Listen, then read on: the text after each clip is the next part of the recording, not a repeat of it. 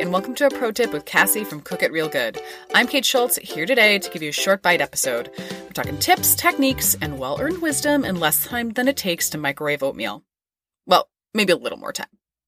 But we've got all sorts of ideas to help you in the kitchen, dinner, and with everything that goes along with it. Sometimes it's from us, the Dinner Sisters, and sometimes it's from experts we've met along the way. Our pro tip today is from Cassie of Cook It Real Good. We met Cassie virtually. I mean, she lives all the way in Australia, which is so fun, and we immediately hit it off. She's a real world cook with recipes that are delicious and doable. And this time of year, we need that. Cassie gives us some tips for making your best oatmeal. Just in time for the snow to fly here in Rhode Island. Let's hear what she has to say.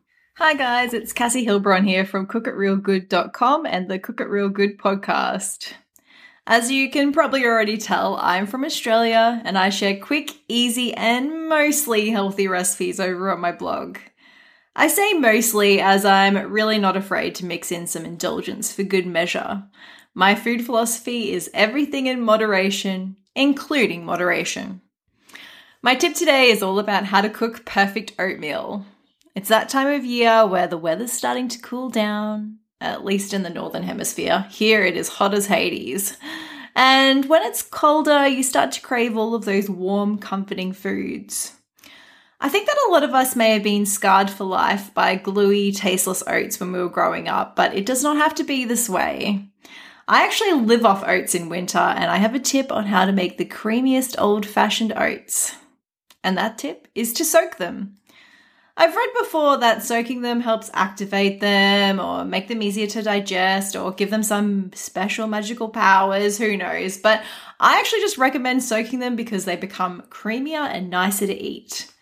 Every night before bed, I throw a cup of oats into a saucepan and pour a cup of boiling water over them, pop the lid on, and walk away. The next morning, I throw a cup of milk on top and sprinkle in some cinnamon. The cinnamon helps to give it a flavor boost, and I know you'll really like that one. Then all you need to do is heat them up on medium heat and they are ready in five minutes flat. Top them with whatever you please, and you've got yourself the perfect winter breakfast. And while we're on the topic of oats, if you're in the southern hemisphere and you're feeling left out, why not try overnight oats? They follow the same soaking principle as oatmeal, only they are stored in the fridge and can be eaten hot or cold. I like to use a mix of milk and yogurt to soak them as they become creamier that way. My recipe is pretty simple. I use half a cup of oats, half a cup of milk, a quarter of a cup of plain Greek yogurt, one tablespoon of chia seeds, a pinch of cinnamon, and half a teaspoon of vanilla extract. I just mix them all together in a bowl and either keep it in the bowl, which is the easiest way, or put them in a jar if you want to, and keep them in the fridge overnight to eat the next day or over the week.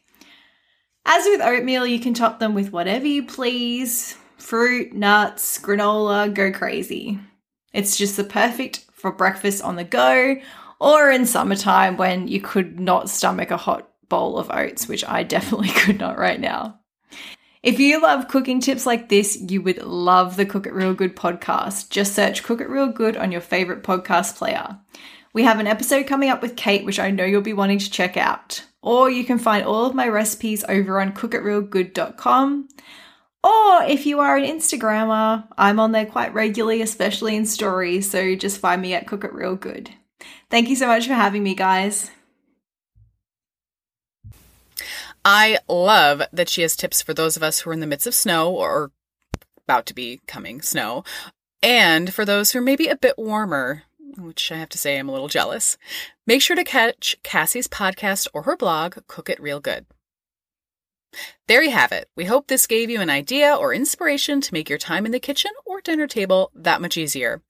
And if you think you have a great idea, let us know. You can email us at dinnersisterspodcast at gmail.com or find us on Facebook at Dinner Sisters Podcast or on Instagram, also at Dinner Sisters Podcast. We'd love to hear what you're doing in the kitchen.